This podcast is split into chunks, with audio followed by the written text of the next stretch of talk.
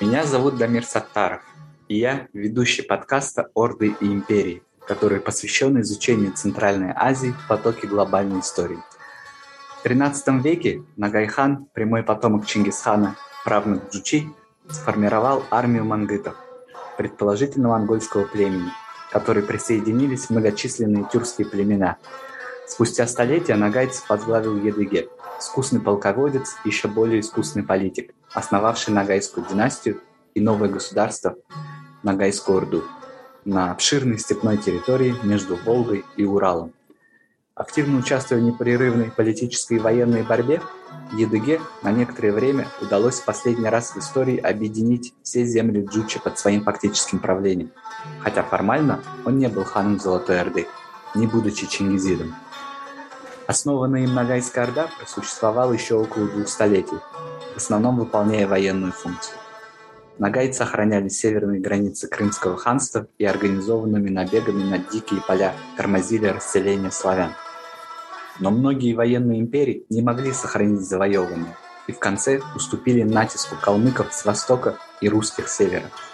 Среди прямых потомков Едыге – русские князья Урусовы и Юсуповы – а нагайцы и сегодня проживают на Северном Кавказе, Румынии, Турции Казахстане. О Нагайской Орде нам рассказывает казахстанский историк Амантай Исин. Здравствуйте, Амантай. Здравствуйте. Прежде чем мы перейдем к непосредственному основателю Нагайской Орды, Едыге, чья жизнь, кажется, была весьма увлекательной, расскажите нам о происхождении нагайцев. Действительно ли ядро их составили монгольские мангыты? И как произошло их отделение от основных чингизидских улусов? Это очень большая история, объемная история Ногая и Ногайской Орлы, э, потому что действительно в средние века существовало большое государство Ногайская Орда, которое имело широкие международные связи как с московским государством, так и с европейскими странами, особенно с Крымским ханством и Москвой, конечно, здесь особенно тесные были связи Ногайской Орды, а на востоке с казахским ханством. Ну, вот вы спросили это происхождение нагайцев, происхождение нагайцев. Да, мы используем два термина. Ногаи по отношению э, к средним векам и ногайцы по отношению уже э, к современному народу. Ну, естественно, какой-то границы особой нету, но вот когда речь идет о Ногайской Орде, используется чаще термин «ногай». Ну, это в русском языке. қазақша бәрібір ғой ноғайлар дейміз иә бәрібір немесе ғұндар дейміз в русском языке в литературе закрепился например там хунны гунны и так далее то есть, то есть есть какие-то детали которые позволяют различать хронологически те или иные этнические общности вы спросили, что там мангыты. Да? Мангыский юрт – это в средние века а Нагайскую Орду называли часто мангыский юрт по названию племени Мангыт. Ну, племя Мангыт, оно тюрко-монгольское.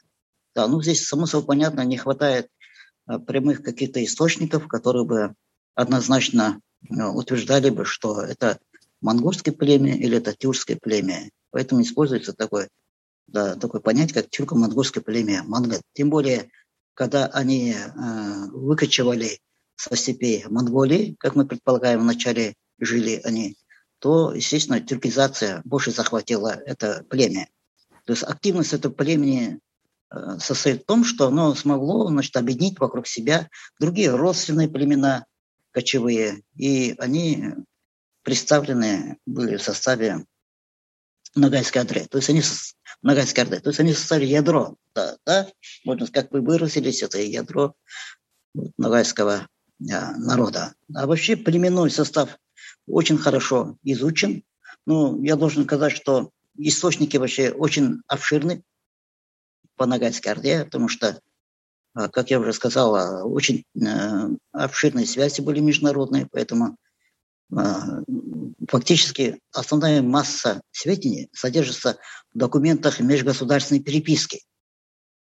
Государственной переписки, особенно вот московское государство со степными э, государствами, э, то есть с Крымским ханством, э, Ногайской Ордой, а также с польско-литовским государством, вот, с Османской империей. во всех этих э, текстах, которые сохранились, в общем, начиная с конца XVI века, много сведений о ногайцах. Упоминаются также их племена. племена. Ну, само собой понятно, племена эти упоминаются и в средневековых хрониках. Это тоже очень важнейший источник по истории э, ногайцев и ногайские орлы. Вот материалы Шежире, вот, э, эпоса Эдиге или Эдиге Тохтамыш, то есть вот, э, устные э, знания и исторические предания народов степных евразийских дают очень много сведений по племенному устройству Ногайской Орды. Здесь э, много племен, которые, в общем-то, фиксируются и в составе, например, так называемого государства кочевых узбеков, да, в казахском ханстве, да, и многие племена, названия родов, они присутствуют э, уже более поздней номенклатуре племен.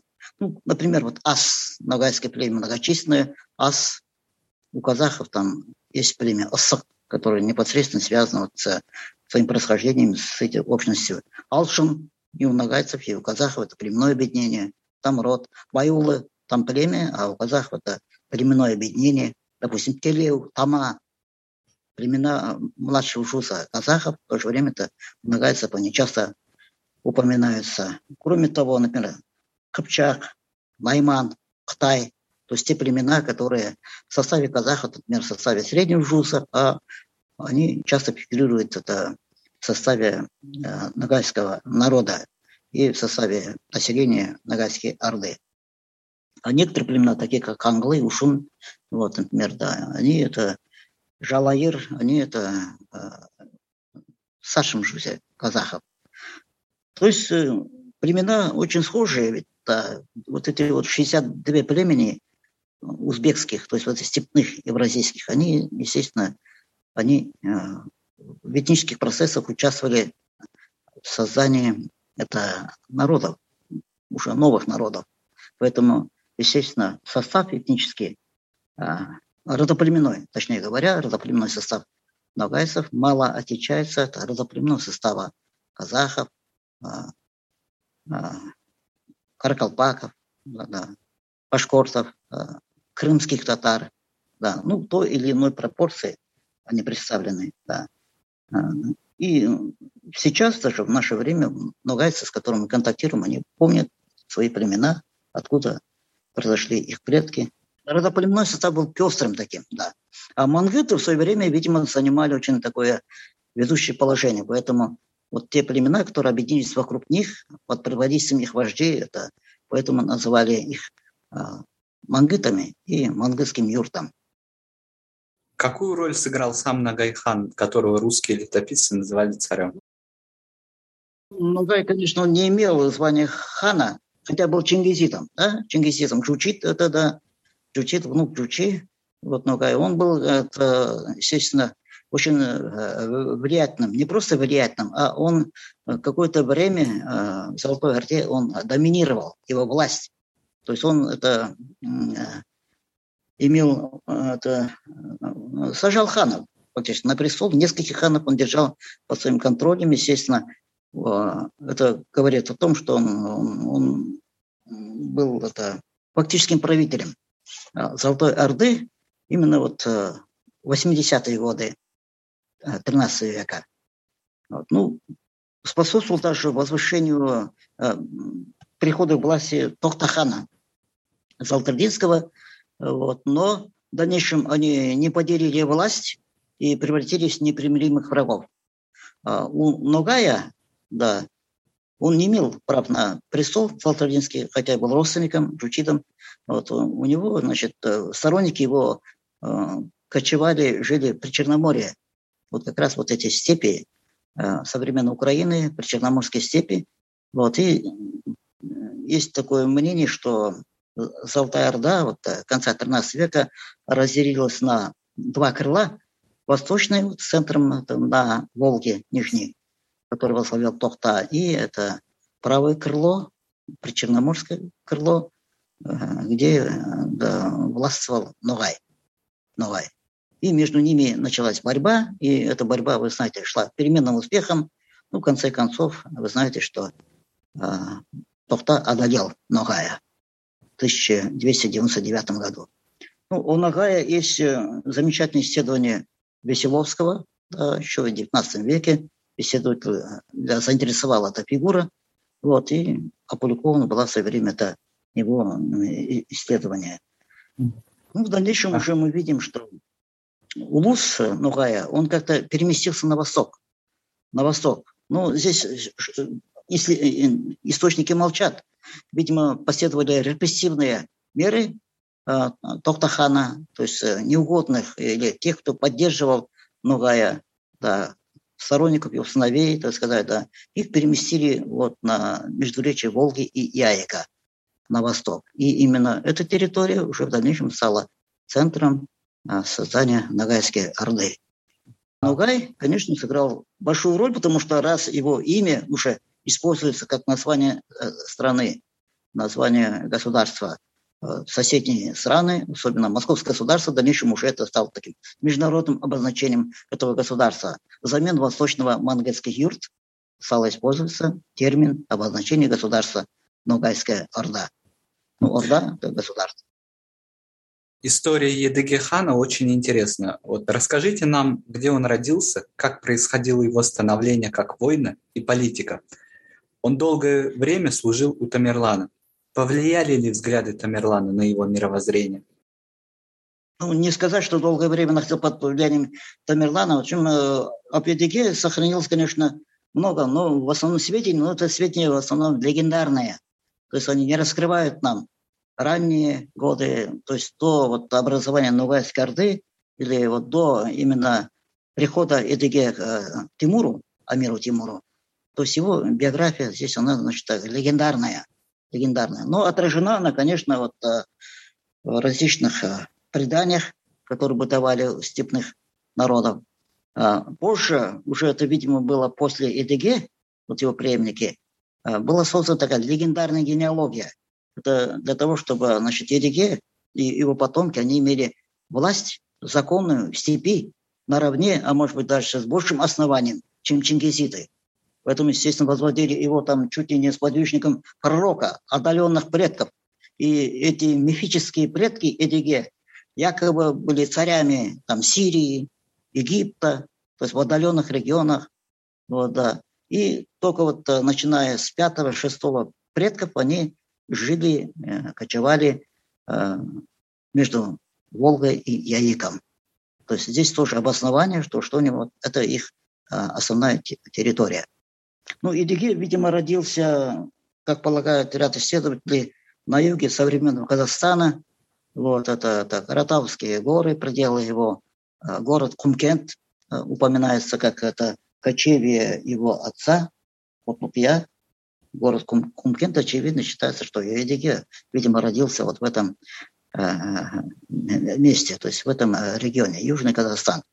Ну, а юные годы, конечно, это неизвестно, но само собой понятно, что Эдиге был очень даровитым, да, то есть э, его, видимо, предки действительно были правителем мангельского юрта, объединяли вот эти племена. И, естественно, его базовой территорией в дальнейшем становится вот э, Приоралия, и это особенно междуречия Волги и Яека. В какое-то время Эдиге он служил Урусхану, то есть предку казахских ханов.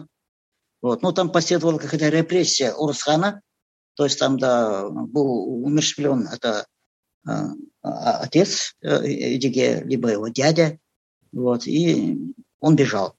Он бежал от, от этой репрессии, бежал к кому? Тохтамышу, потому что Тохтамыш тоже подвергся репрессии со стороны Урусхана. Урусхана, видите ли, тоже там, да, вы знаете, что отец Тохтамыша там, да, отказался совершить поход на сарай, а Урусхан был великим правителем степи. То есть это действительно вся степная территория находилась под его влиянием, и могущество его возрастало. А на юге Тимур набирал силы, а Урусхан правил степи. И вот э, влиятельные вот правители степные, в том числе и Тохтамыш, и Эдикяне, были бы вынуждены обратиться к Тимуру, бежали от э, Урусхана. Ну, Урусхан, э, естественно, он это, хотя и обладал большой силой, огромной армией, но он не стал завоевывать территории к западу от Волги. То есть известен такой факт, что э, Урусхан совершил поход на Волгу, взял сарай, поставил там своего наместника, чекан монет осуществил. Это где-то 1374 год. Вот, а затем возвратился в свои кочевья. Вот, ну, это, видимо, были сараркинские кочевья. Житель Сул, это, само собой понятно, маршрут передвижения Урусхана нам неизвестен, но это был, конечно, выдающийся политический деятель, исторический деятель, предок казахских ханов, вот, от которого все, так сказать, опасались, в том числе и Тимур, пока не объединил свои силы, то он не выступал открыто против Урусхана, вы знаете. А именно, когда начались внутренние трудности да, в этом государстве, и когда Урусхан там э, заболел, возможно, он именно от болезни умер э, в 1377 году по тимуридским источникам, по нумизматическим несколько позже. Вот после этого уже начинается настоящая агрессия Тимура по захвату владений восточно-дашского государства, который именуется в источниках то как Акорда или как Кок-Орда. В чем заключался смысл вот этих бесконечных войн Едыги хана с Тухтамыш ханом и его сыновьями за господство в Золотой Орде? Ведь Едыге не имел права на ханский титул. А, был он, как говорят сегодня, кингмейкером или действительно мечтал повторить успех Чингисхана и стать единоличным правителем? Ну, тут много событий, конечно, и, естественно, не все ясно. Ну, Эдиге, конечно, был и самолюбив, и вообще даровитый, даже, можно сказать, гениальный, в том плане, что как э, политик, да, естественно, естественно, он объединил вокруг себя огромные силы. Он использовал силу Тимура, ну, Тохтамыш тоже воспользовался. Тохтамыш захватил власть в сарае. То есть государство Батуидов погибло. То есть фактически Золотая Орда, она погибает вот, э, при преемниках э, Бату, вот особенно Бердибек хан, когда умер в 1357, уже Золотой Орда ее нету. Мы видим, что противоречия росли, там была междоусобица кровавая, Тохтамыш воспользовался, Тохтамыш с силами восточного Дашти Кипчака, да, при поддержке Тимура захватил власть. Ну и Диге, естественно, в этих условиях он тоже думал о власти и э, находясь уже в ставке Тохтамыша, уже между ними начались, началось через некоторое время а, противоречия. противоречия да. И это уже в дальнейшем провело к их вражде и да, к войне между ними. Вот. Ну, нельзя сказать, что это были бесконечные войны, но, тем не менее, действительно создается впечатление, что действительно Эдиге и Тохтамыш оспаривали да, верховенство в том государстве, которое лично я называю, например, ханство Тохтамыша, ну, можно назвать там поздняя Золотая Орда. То есть это уже было другое государство. Другое государство. Почему другое государство? Потому что Великая Монгольская империя пала, вот, а, а наследник Великой Монгольской империи, именно империя Юань пала. Юань, Северный Юань. Фактически это и есть Улухулус, а не Золотая Орда. Потому что Золотая Орда была лишь частью Монгольской империи, она не могла называться Улукулус. Вот. А Улукулус э, появляется термин уже при Тохтамыше. Тохтамыш претендует на главенство тех это, э, странах, э, улусах, которые значит, уже некогда были в составе Монгольской империи. Претендует на верховную власть и Тимур. Вот поэтому, естественно, да, Тохтамыш считает, что уже использовал Тимура и ресурсы ну, само собой понятно, там были политики, которые ему советовали выступить против Тимура, Чагатайского хана, правителя. Вот, и, естественно, между ними начинается противоречие, которое приводит к войне. А именно спор за территориальный спор между Тахтамышем и Тимуром. Заургенч, вы знаете, да, Эдике был свидетелем этих событий, он должен был принять какую-то сторону и видя, что власть Тохтамыша зыбкая, об этом есть намек открытый в эпосе Эдиге. Там, видели, в эпосе Эдиге среди казах тоже сохранилось. Там такой намек, что Тохтамыш созывает совет, там родоправители со всех, все приезжают к нему на поклон и приезжает на телеге, поскольку это 90-летний старец, сопрожрал, который должен был восхвалять Тохтамыша, но он этого не делает, а наоборот предрекает гибель его державы, гибель державы. Вот. Я видел, говорит, твоих предшественников там, он перечисляет ханов, да, все они ушли, все они погибли, и ты тоже не будешь здесь долго править. Вот такие вот события драматические, они отразились в эпосе. В эпосе мы видим это явно, что это гражданская война.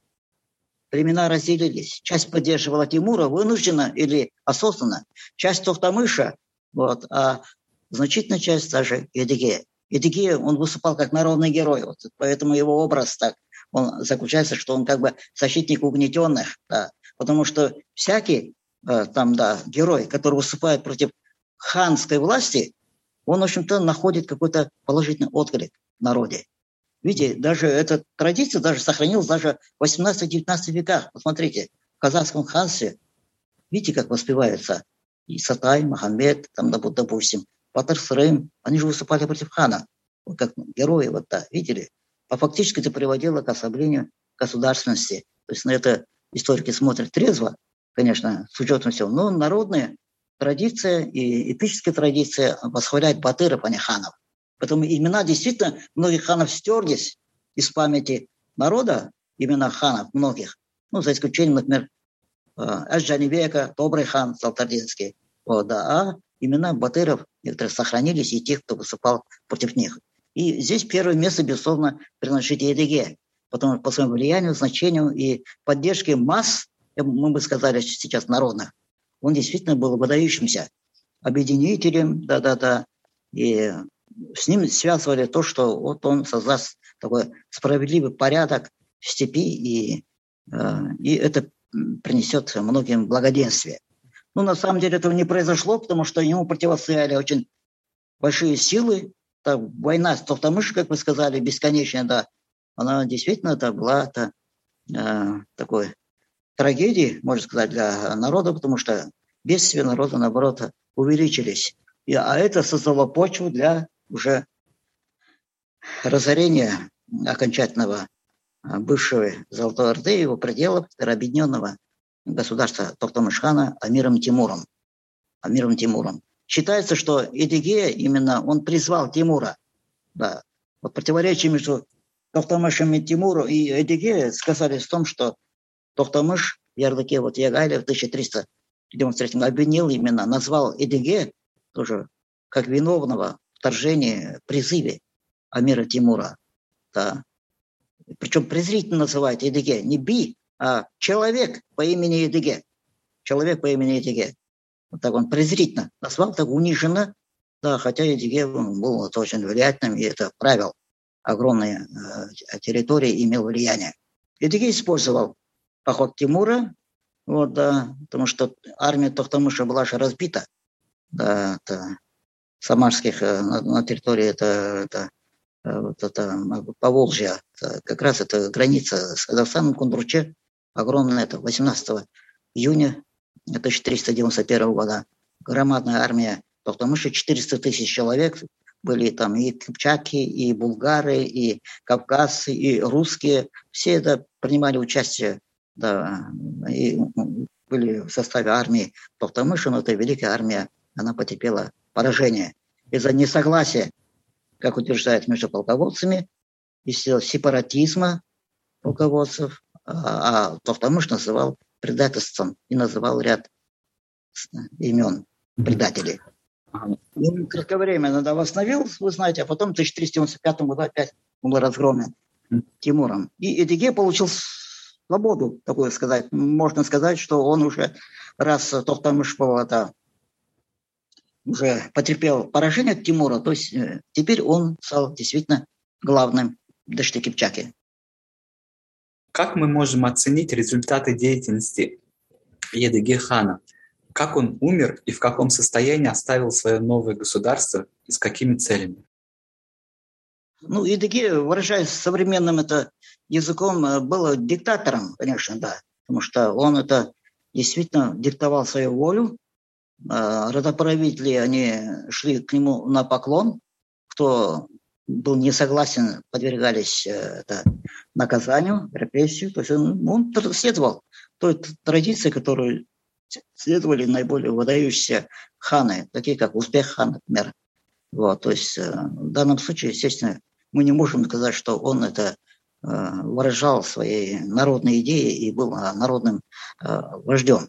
То есть вот диктатура Эдигея, она продилась по 1411 год, если считать с 1396 года. Ну, в Ногайской Орде, ну, не, не то, что современные нагайцы в 1991 году это отметили 600-летие Ногайской Орды. То есть считаю, что именно вот после поражения Тохтамыша от Тимура в 1391 году Едигей обособил свой юрт да, да, и образовал Ногайскую Орду. Ну, две даты называют. 1391 и 1396, как э, начало, э, как образование Ногайской Орды. Тохтамыш ослаб сильно, и действительно власть уже на огромном пространстве э, Евразии степной принадлежала Эдыге. Эдыге. Ну, потому что понятно, что он тоже не вечный, и он не может все время удерживать власть, тем более, когда есть у него такие влиятельные противники, и жив был Тохтамыш. Ну, Тохтамыш он одолел, да, в 1406 году, но остались его сыновья, которые тоже претендовали на власть в ханстве Тохтамыша. Да. А Идыгей был вынужден считаться с правами чингизидов. Вот, да. То есть у него были поставные ханы, потому что понятно. А после 1411 года поставные ханы уже выходят из-под контроля его. И младший сын Тохтамыша Кадрберда, султан, а, в 1419 году в столкновении с сторонниками Эдиге побеждает и умертвляет э, Эдиге. Ну, Эдиге якобы умер в возрасте пророка, 63 вот, э, года. Отсюда, значит, год, годы жизни, э, только мы же, э, Эдиге, год рождения его берут 1357 год, да, и, и он погиб в 1419 году. В эпосе это как отражено? В эпосе, вот Эдиге, Кадырберда тоже герой, там все герои. И Тохтамыш, который прощается с родной землей, и Эдиге, который объединяет народ, и Кадырберде, который мстится отца, и там, значит, в эпосе, конечно, там сюжет такой, что идет борьба, схватка между двумя вождями. Кадальберто молодой, Едигей уже преклонный возраст, и, но Едигей уже могучий человек. И вот они схватились, борьба. И в этой борьбе, так сказать, одолевает молодой Кадальберде. Он садится на грудь Едиге. И якобы, значит, Едиге не вынес такого позора и умер. Кусадан өлді дейді. То есть умер вот именно от унижения, которого он потерпел от сына Тохтамыша. Вот. Вот такой вот да, интересный эпизод. То есть эпос, он имеет свою логику. Ну, Эдиге заложил основы. Посмотрите, он на основу, потому что он уже соперничал с чингизитами и э, имел подставных ханов. Вот, традиция уже издавна идет. И, само собой, понятно, эту традицию продолжили его сыновья, которые были там главными биями, да, фактически правили делами при хане. Вот. Ну, здесь уже даже вот брат это Едиге Иса Бек, да, он был это э, эмиром Аль-Умар, да, то есть ведущим, главным эмиром да, в ханстве. Традицию Едиге продолжили его сыновья Газы и Мансур, Влиятельно был также Нурадин, старший сын. Но Нурадин умер в молодом возрасте. Нурадин. Родно. А вот Газы, Мансур, они были очень влиятельны, особенно Мансур. Да. Он большой князь, так сказать, в русских летописях. В это время, естественно, уже а, а, потомки Урусхана проявляют активность, а именно у Урусхана Барак, хан, идет борьба между это, Бараханом и Мансуром. Мансур э, убивает Барака в 1428 году. А Барак претендовал на территорию, э, как предок казахских ханов, он претендовал на территорию до вот, то есть до Волги. До Волги. А Мансур, естественно, считал, что междуречие Волги-Яик – это его отцовская территория. Ногайская Орда была довольно простым устройством, имела кочевую экономику. Э, только один город Сарайчик но действительно сильное войско. Вот как обстояло дело с военным делом в? Ну вот посмотрите, сильное войско, многочисленное. А как должно быть поддержано? Это же нужны средства большие. Эти средства невозможно там добыть какими-то набегами. Видите ли? То есть должна быть экономика. То есть в данном случае там источники, конечно, они это умалчивают многое. На самом деле экономика, и не только нагайская экономика средняя, она была так многопрофильной. Это не, не только базировалось на кочевом э, скотоводстве. То есть было и земледелие, ремесла развитые. Очень развита была торговля, межгосударственная, внутренняя. Да, ну да, действительно, Сарайшик был э, столицей, крупным городом Ногайской Орды. Между прочим, Сарайшик, там э, его да, оспаривали еще предки казахских ханов, а потом и казахские ханы, потому что действительно здесь была борьба за эту территорию. Ну, то есть экономика была все-таки многопрофильной. То есть нельзя считать, что это чисто кочевая да, экономика. Иначе невозможно было столько создавать. Они получали даже вот, э, денежные средства, э, опекая города. Понимаете, опекая города. В том числе, например, помогая Казани, или военную помощь, Астрахани, так сказать, да, да. Иногда называются цифры подати. То есть они продолжали золотовердинскую традицию э, изымания это, э, э, традицию вот этого выхода, изымания да, да, Дании вот, с подвластных территорий, тех зависимых, потому что все были зависимы от Ногайской военной силы. Большое количество продуктов земледельческих и ремесленного производства получали из Средней Азии, торговли с Ургенчем, Хибой, вот, с государствами, с городами Магарнахара. То есть это все создавало базу экономическую для развития э, Ногайской Орды. Но трудности заключались именно в том, что действительно вот эта династия Эдиге, потомки Эдиге, они не смогли, не смогли обеспечить единство, не смогли обеспечить единство между собой тогда, внутри династии, а также единство между родами, племенами, которые, не выдержав несправедливости, уходили э, к, э, к соседним странам, в том числе казахам, вот, в Среднюю Азию поделил в Ургенч, а также на запад Крыму. А какую роль военные Ногайской Орды выполняли для Крымского ханства? Крымским ханством отношения были сложные, потому что спорная территория была между Доном и Волгой. Вот, да. Здесь кочевали, конечно, ногайцы, да, или нугаи, как мы говорим по средневековым, но эта территория, она всегда она была а, полем это, а, для Крымского ханства. Крымское ханство оно стремилось пройти, пробиться до Волги. Да. Ну, само собой понятно, Крымское ханство, ну, это мощное государство, экономика тоже она была очень э, крепкая. Ну, в дальнейшем, естественно, э, Крым это, пытался использовать военные силы Ногаев, уже когда их силы ослабевали. Ну, наиболее характерный конфликт, очень сильный, это разгорелся между ними вот это в конце десятых и в начале 20-х годов 16 э, века. Понимаете, Крым, там, да, вот после великий правитель же был мудрый, Герейхан.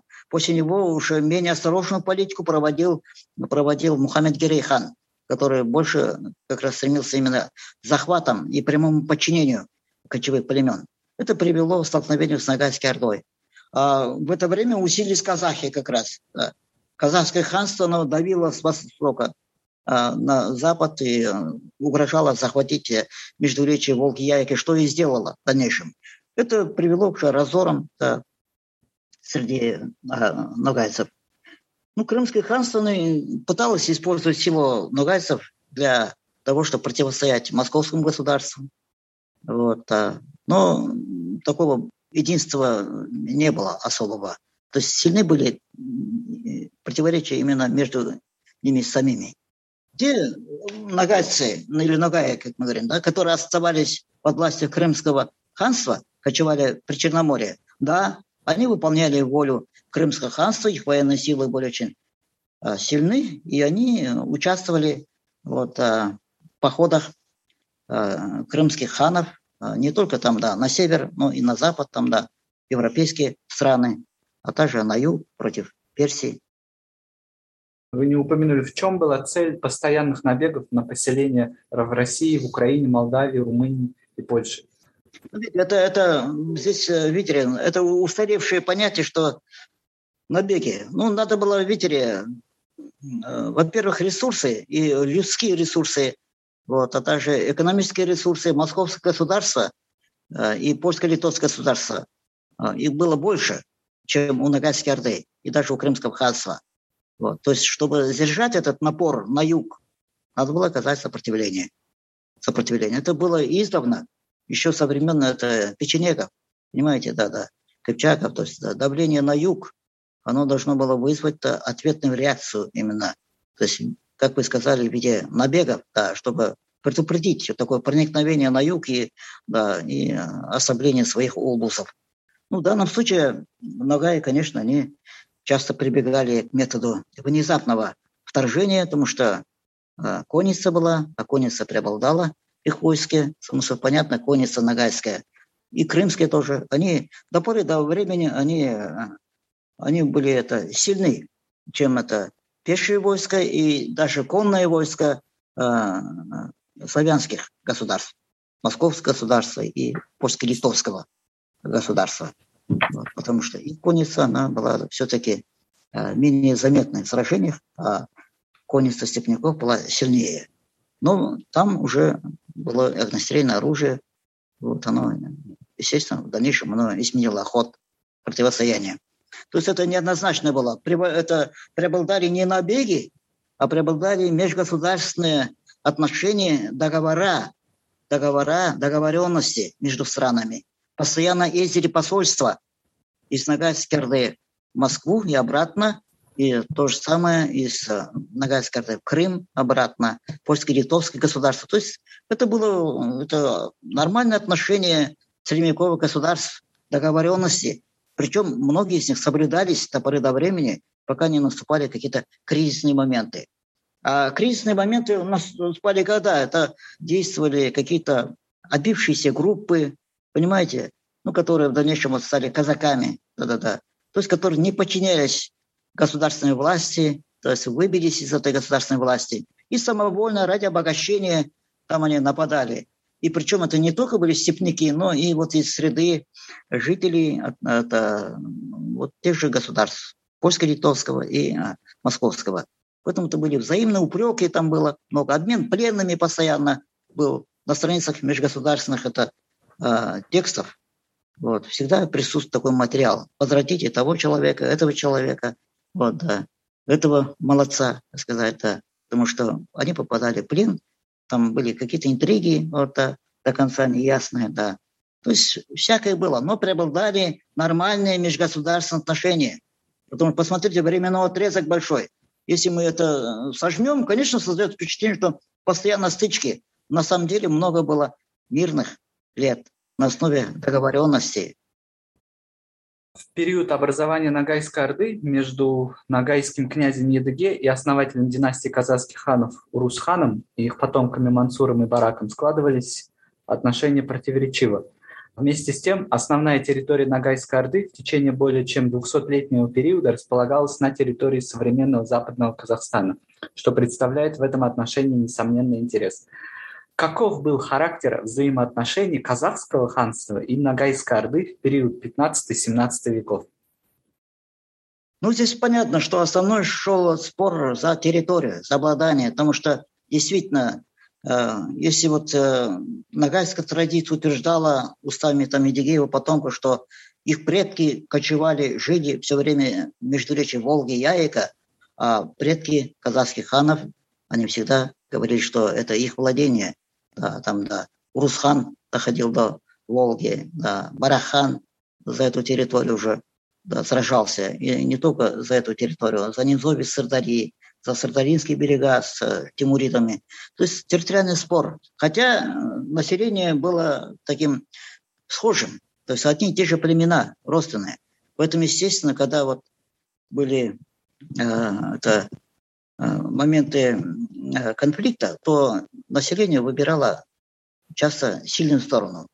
Либо Ногайское либо это, Казахское ханство. И были взаимные переходы перехода. То есть там э, да, различия такого большого не было. Людям нужен был мир. Вот, да, мир. А вражда, конечно, еще она была обострена тем, что вот это, видите, кровная вражда появилась. То есть Урусхан в свое время так умертвил, да, отца или родственника, дядю Эдиге Бия, а в дальнейшем уже сын Эдиге Мансур уже с Бараком имели вот такой вот, да, э, конфликт, что с убийствами, когда Барак был умершвлен и так далее, да. Вот. А внутри династии у них тоже были, конечно, да-да, такие же э, э, раздоры. Вот. И это все, естественно, имело негативную, да, негативное влияние на нагайско-казахские отношения, политические. То есть политически эти государства противостояли друг другу, а этнически это было однородное. Однородная масса племен, которые это в зависимости от э, пребывания в составе того или иного государства могли называться либо казахами, либо ногаями. Вот. Э. Ну, характер взаимоотношений, видите, он отражен тоже в документах. документах. Ну, мне удалось это с 83 года, я работал в Российском государственном активе, э, архиве древних актов, да, и, естественно, обнаружил те документы, которые ранее были неизвестны исследователям, потому что многие так, эпизоды вот, нагайско-казахской борьбы, э, борьбы этих двух государств, они это не были введены в научный оборот, за исключением те, которые в свое время ввели в науку русские историки, прежде всего э, Карамзин. Вот. Удалось дополнить это новыми сведениями, уточнить факты, сказать, да, казахско-нагайское противостояние политического. Вот. И это противостояние продолжалось долго, потому что э, например, Алчагыр – это уже э, правнук э, э, Эдиге, праправнук даже, да, от Эдиге Нуродын, от него Бакас, сын Бакаса Муса, сын Мусы Алчагыр. Алчагыр в начале 16 века он противостоял казахскому ханству, об этом текст сохранился, что я вот иду против них, да, если останусь жив, то я буду кочевать на Волге. Это было в 1508 году. Видите, то есть а в это время уже усиление казахского ханства при Бурундуке, а дальше Касым, он э, вот эту территорию подчинил Волгояев и, и выполнил э, завет Барахана. Западная граница казахского ханства на Волге Нижней. Видите как? Это, конечно, э, противоречило установкам потомков Едиге. Вот, да, там был кризис большой, сами знаете, да гражданские войны внутри Ногайска тоже были вызваны вот этими внешнеполитическими осложнениями. Вот. И в дальнейшем, естественно, когда эти осложнения начались у казахов, в свою очередь, тогда нагайцы, э, Нагаи, так, Ногайская Орда предприняла возвращение этих земель и продвинулась вглубь казахских степей. То есть особенно это было заметно при Шихмамае, который умер в 1549 году, огромная территория западного Казахстана, Нижняя Сардарья, вот, часть северная, это э, Северного Казахстана, Северная Сарарка, она фактически была зависима или находилась в составе, в составе Ногайской Орды. Ногайской Орды. Вот такие вот были ага. споры. Они не прекратились и при это, Акназар-хане казахском, но Акназар был сильнее, конечно. Вот. Ну, Ногайская Орда, в конце концов, конечно, ослабла и иссякла. А приход калмыка просто добил это государство, потому что к этому времени уже демографически она истощилась. Население убежало, но, но не, не в один момент, а именно периодами уходило в пределы Хивы, Казахского ханства, Крыма, так сказать, Кавказа, вот, да, и Ногайским бием Большой Орды уже подчинялось мало людей. Посмотрите, там сколько вот при Эдиге, там источник 6, 200 тысяч воинов, это почти миллион населения. Да, при Касымхане миллион казахов. Даже уже да, при Тахире у казахов 400 тысяч уменьшение. Многое больше увеличивается. Вот э, их пик могущества считается вот при Шихмамае. А потом уменьшение. Уменьшение. 100 тысяч при Урмамете, это самый конец 16 века. Но потом еще при Иштареке уже мало, 40 тысяч лусу населения. А последний Ногайский Би, правитель, который между речи Волги и Яйка. Он не мог сдержать калмыков. У него население, это, у него уже у лусных людей население было всего лишь 10 тысяч. Видите как, он не мог сдержать уже калмыков, хотя калмыки были тоже немногочисленны. Но потерпели поражение и решили уйти на побережье Волги. То есть история трагична. В основном, конечно, Ногайской Орде основное противоречие, я считаю, то, что значит, во внутренней политике они, они не смогли реформировать э, э, племенные отношения, вот как, так, как это сделали казахи. Казахи создали жузы, объединения, вот так расположили, это очередность племен, это место каждого из них, то есть э, и выработали идеологию единства происхождения казахских племен, начиная от Алаша, да, А у нагайцев этого не было. У них постоянно вот эти племена, роды, они так из одного это, правителя передавались другие, вот, а мирзы, так, они между собой спорили, вот, а потом началась кровавая эта борьба, вот э, с середины 16 века. Братья друг друга убивают. Видите ли, Юсуфа уже убил Исмаил в декабре 1554 года. А потом уже после этого уже потомки их стали враждовать и убивать друг друга. Вот. А потом враждовали уже дети Исмаила, вот, Тенехмата и Уруса. То есть это все привело к большой трагедии. И большая Ногайская Орда, а к этому времени была малая Ногайская Орда, там это Приазовье, вот, и Алтуузская Орда, Нижней Сатаре, они все, так сказать, они уже очень сильно ослабли. Русская Орда частично пошла в Кархапака. Крупные волны перемещений кочевых племен Среднего и Нижнего Поволжья на восток к XVI веку и началу XVII сыграли заметную роль в истории степи. Приход калмыков, в частности, стал смертоносным для нагайцев. Расскажите об этом поподробнее. Вот чем было вызвано это переселение и каким образом эти демографические изменения повлияли на этнополитическую среду на всей степной Евразии? Ну, кочевое население было мобильным, это одно. Во-вторых, этнически однородное, фактически, да. Посмотрите, население степного Казахстана и население вот степного Крыма, они фактически мало чем отличались по языку. Вот, а то есть, э, конечно, нам не хватает какой-то лингвистический, может, материал, но они свободно перемещались и общались на этой огромной территории в то время. То же самое нагайцы средневековые. Уходили в казахском ханстве, уходили в Крым и так далее. Волны перемещения, они имели свою основу. Например, годы расцвета Золотой Орды и расцвета их городов. Многие племена, они прикочевывали ближе к центрам, этих э, городским центрам. То есть кочевали где-то поблизости от Волги. Вот. А когда уже там был кризис, погибло государство Батуидов, там это, началась эта смертельная борьба между сторонниками ханов, тогда уже откат населения на восток. Вот это повторялось неоднократно. В дальнейшем уже между Ногайской Ордой и Казахским ханством был вот такое да, перемещение населения. Либо в состав Ногайской Орды, либо в состав Казахского ханства. Часто даже на одной территории оставались, но уже попадали в состав либо Орды Ногайской, либо ханства. И я говорил, что вот э, демографически Ногайская Орда, конечно, ослабла. Во-первых, да, большая Ногайская Орда – это основа. Да. Ну, малая Ногайская Орда, естественно, она испытывала давление Крыма. Алтуузская Орда, она была малочисленная.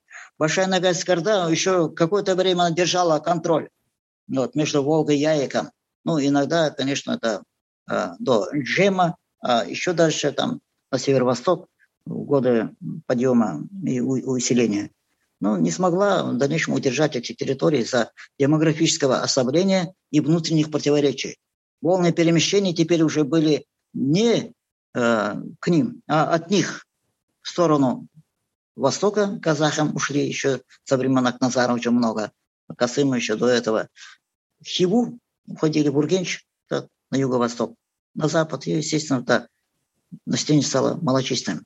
А калмыки, конечно, это айраты, айратские племена, они это, они пришли на эти земли, естественно, уже чувствуя, что вот а, а, ослабли здесь население Нагайской Орды. Казахи были сильны, поэтому айраты, они передвигались через юг Западной Сибири вот, до верховья э, реки Жем, Эмба, Жем.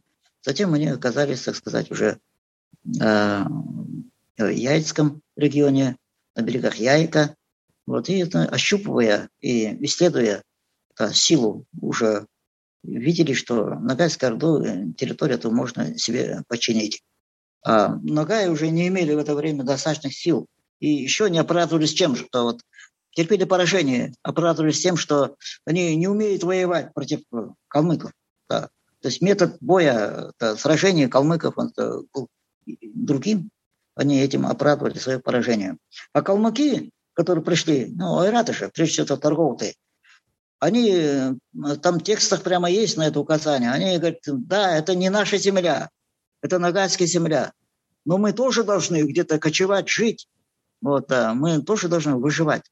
То есть у них были экономические проблемы, то есть они тоже хотели торговать там с европейскими странами, там, да, это выгодные какие-то кочеви искать. Казахи часто были враждебны, не допускали на рынке Средней Азии. И вот они, естественно, посчитали, и не то, что посчитали, а именно осуществили то, что вот они приобрели земли между речью Волги и Яйга. Ну, в дальнейшем, вы знаете, они оставили эти земли, потому что усиление казахов, конечно, уже в дальнейшем новое время уже не давало им возможности э, жить на этой земле. И они были вынуждены уйти тоже. Среди нагайцев кипела борьба за власть, и историки выделяют три смуты в Ногайской Орде, в ходе которых она прекратила свое существование в качестве самостоятельного государства.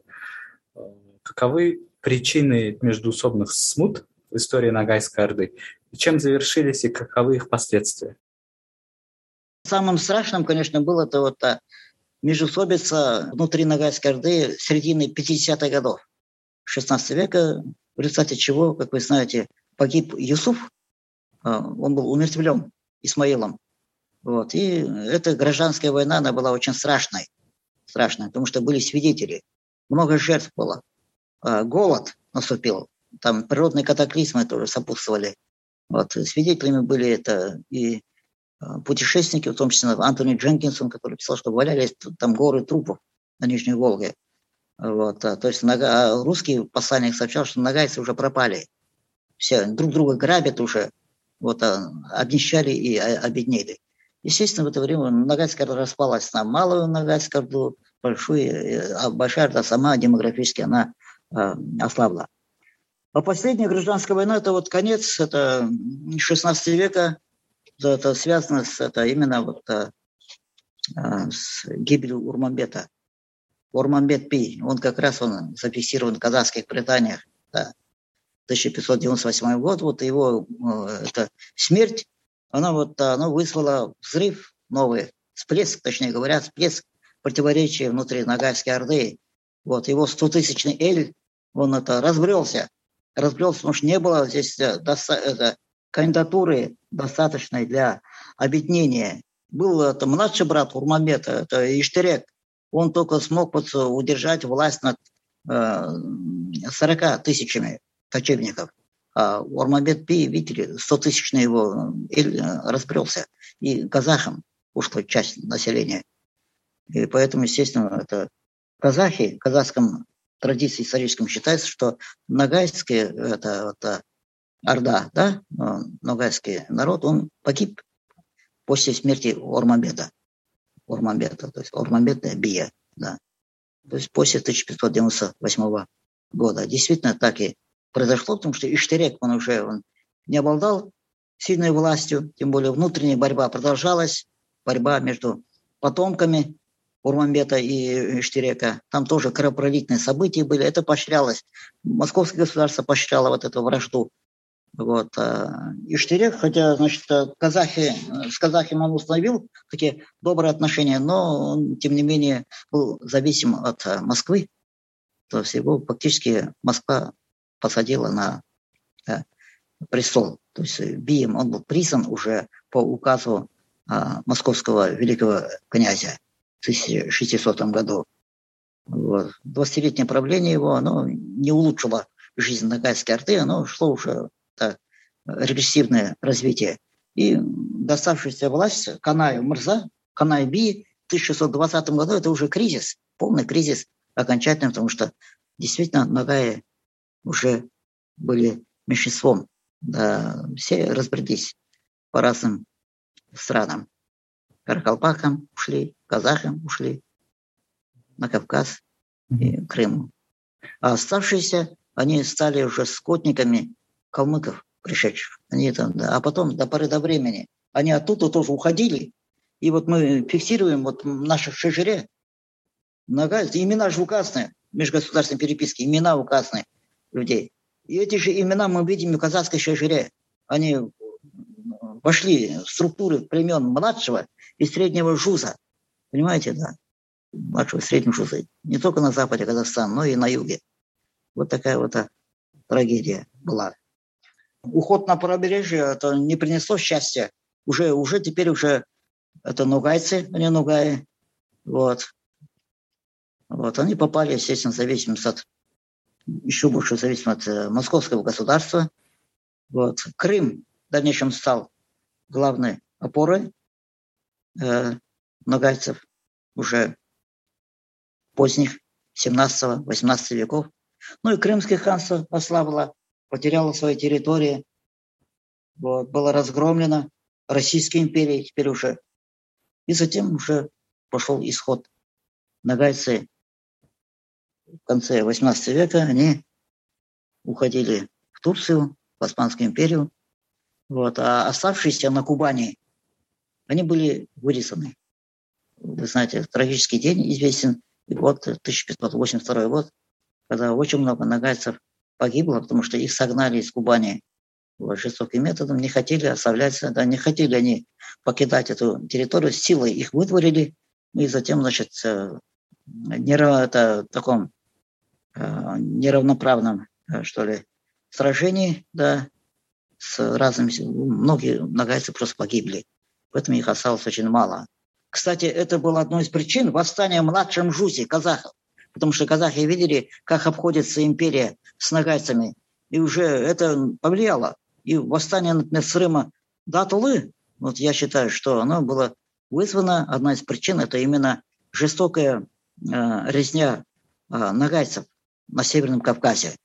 И видя вот это все, там прибегали же, это беженцы прибегали, вот а, рассказывали об этих ужасных событиях, и казахи уже видят, что им опасно быть в составе Российской империи. И вот восстание было а, длительное в младшем Жузе. После присоединения Крыма к России в 1783 году нагайские пастбищные угодья заняли славянские и другие переселенцы, так как у нагайцев не было постоянного места жительства. 1770-1780-х годах российская императрица Екатерина Великая переселила около 120 тысяч нагайцев из Бессарабии и районов к северо-востоку от Азовского моря на Кубани и Кавказ. И в дальнейшем Российская империя жестоко обходилась с нагайцами, насильственно выселив их с их территорий. Что произошло с потомками нагайцев? Где их можно найти сегодня? И что сохранили они из своей истории и культуры? Видите ли, нагайцы конца 18 века, они препятствовали политике Российской империи, да, утверждению на этой территории, потому что воинственный народ был, его войска, тем более они до этого долго сопротивлялись, вот, да, представляли военную силу Крымского ханства, естественно, поэтому, естественно, считали, что их нужно уже подавить силой, и поэтому вот эти вот меры карательные против них, конечно, преследовали цель просто уже уничтожить их как военную силу. И этого империя добилась, потому что нагайцы, они это, стали разобщенными. То есть трагедия народа заключается в том, что они потеряли единую территории, не было. Единой территории нет у них. И уже современные нагайцы, конечно, они оказались в таком положении, в окружении так, кавказских народов, вот, а, и без отсутствия единой э, территории. территории. Например, с территории Украины их э, выгнали, с Бессарабии в конце 18 века. На Кубани вот это их оттуда забрали, Кубань. Вот, и, значит, им осталось там, там пространство какие-то очень ограниченное, это так называемая Ногайская степь э, на территории Дагестана, да, вот, а, юг Ставропольского края, вот, а, из созданных советской власти автономии, вот Карачаево-Черкесская автономная область, которая была преобразована уже в наше время, это Карачаево-Черкесскую республику. Ну, мне удалось э, побывать на этих землях, вот когда я готовил диссертацию свою по истории взаимоотношений казахского ханства и Ногайской Орды. Дважды я ездил на эту землю. Вот это город Черкесск, который был центром э, автономии Карачаево-Черкесии. Там, в общем-то, основные силы нагайской интеллигенции. Второй центр – это Дагестан, это Тереклы-Мектеп. Вот, а нагайцы современные ну, конечно, численность уже выросла, но все равно очень маленькая, до 100 тысяч человек. Ну, представляете, когда это миллионный народ, вот, да, миллион казахов, миллион нагайцев, а остается, видите, как казахи численно увеличились, несмотря на различные тоже трагические обстоятельства. Если нас, например, в Казахстане лишь это сколько, 12 миллионов, а по миру около 20 почти сейчас а, миллионов человек. А нагайцы, видите, 100 тысяч это всего, причем не разобщенные. Вот. Э, центры их проживания, то есть основной центр это вот э, Дагестан и Карачаево-Черкесия, даже юг Ставропольской области. Но нагайская культура, тем не менее, развивается. Это очень гордый народ, замечательные исследователи есть. А, я беседовал лично с замечательным исследователем, фольклористом, вот, этнографом Сикалиевым. Вот его книги до сих пор у нас в почете. Он исследовал нагайский героический эпос. Я видел писателей, нагайских поэтов. Среди старейших писателей Суюна Капаева, его сына Иса Капаева, этнографа. Я видел, тогда еще знакомился э, в 85-86 годах. Вот, э, сейчас вот Иса Капаев, он жив в преклонном возрасте. А, ну, Сикалева нет, естественно, да, да. Вот, э, потому что возраст у него был большой уже в то время. Вот. Знакомились мы с другими тоже деятелями, дагестанцами тоже. У них они восстановили дамбру свою. Опять-таки влияние и вот с, общение с казахской культурой. Многие нагайцы живут в Казахстане. Замечательно есть у них э, художники, вот, да, писатели современные. То есть нагайская культура развивается, и они гордятся своей историей. Да, кавказские народы тоже знают, что у нагайцев очень славная история. Даже поражаются. Когда я ездил в советское время, действительно, представители этих народов поражались, какая история, которая соперничала московским государством, смотрите, с казахским ханством, с другими империями и большими странами, а имела обширную территорию. Вот. Но судьба, видите, судьба народа такая, что перипетии разные. Вот, да, Ногайское, Ногайскому народу не повезло именно новое время, не, не повезло. Но сейчас э, все-таки мы думаем, что этот народ очень крепкий, и он будет развиваться. Все мы радовались, когда вот на последней Олимпиаде замечательной чемпионом Олимпиады стал впервые Нагаев, да, боксер. Да-да, Нагаев стал чемпионом. Мы, мы не могли получить золотую медаль, но мы радовались так же, как за себя, за Нагаевского боксера, который действительно завоевал золото Олимпиады впервые. Это очень гордый народ и очень даровитый народ. Общее много у нас, общее эпическое наследие мы ценим друг друга. Конечно, есть там противоречия, споры какие-то, видите ли, да. Но, видите ли, это общие э, великие представители казахского и нагайского народов, это великий жрал, начиная от Сапара, видите ли. Ну, некоторые там могут считать, что это чисто нагайским, но на самом деле производство, это их произведения распространились ведь среди казахов и стали нашими родными. И Шалгиис, и Касуан, вот и Досламбет, их произведения замечательные, они общие являются для нас. Ну, не только для нас, тем более, посмотрите, восприняли их каракалпаки. Эпос Эдигей Тохтамыш распространен среди этих народов, особенно среди казахов, нагайцев и каракалпаков. Башкорты тоже они ценят эту общую литературу, и потому что это все это базировалось на культуре Кулуса Жучи и те государства, которые были созданы на основе Кулуса Жучи. Язык мы понимаем без переводчиков и общаемся. Говоря на казахском, на ногайске, да, да, там есть два это, диалекта, конечно, Джокович и ее. Там, да, литературный язык, он это на основе кубанского диалекта возник, а тем не менее, дагестанский диалект, он Джокович. Но все равно это не препятствие. В свое время я даже выписывал ногайскую газету «Ленин Йола» в конце это 80-х годов. Да, очень я люблю этот народ, и его культуру, естественно, мы желаем только процветания этому великому народу. Спасибо вам большое за интересную беседу. С нами был казахстанский историк Амантай Исин.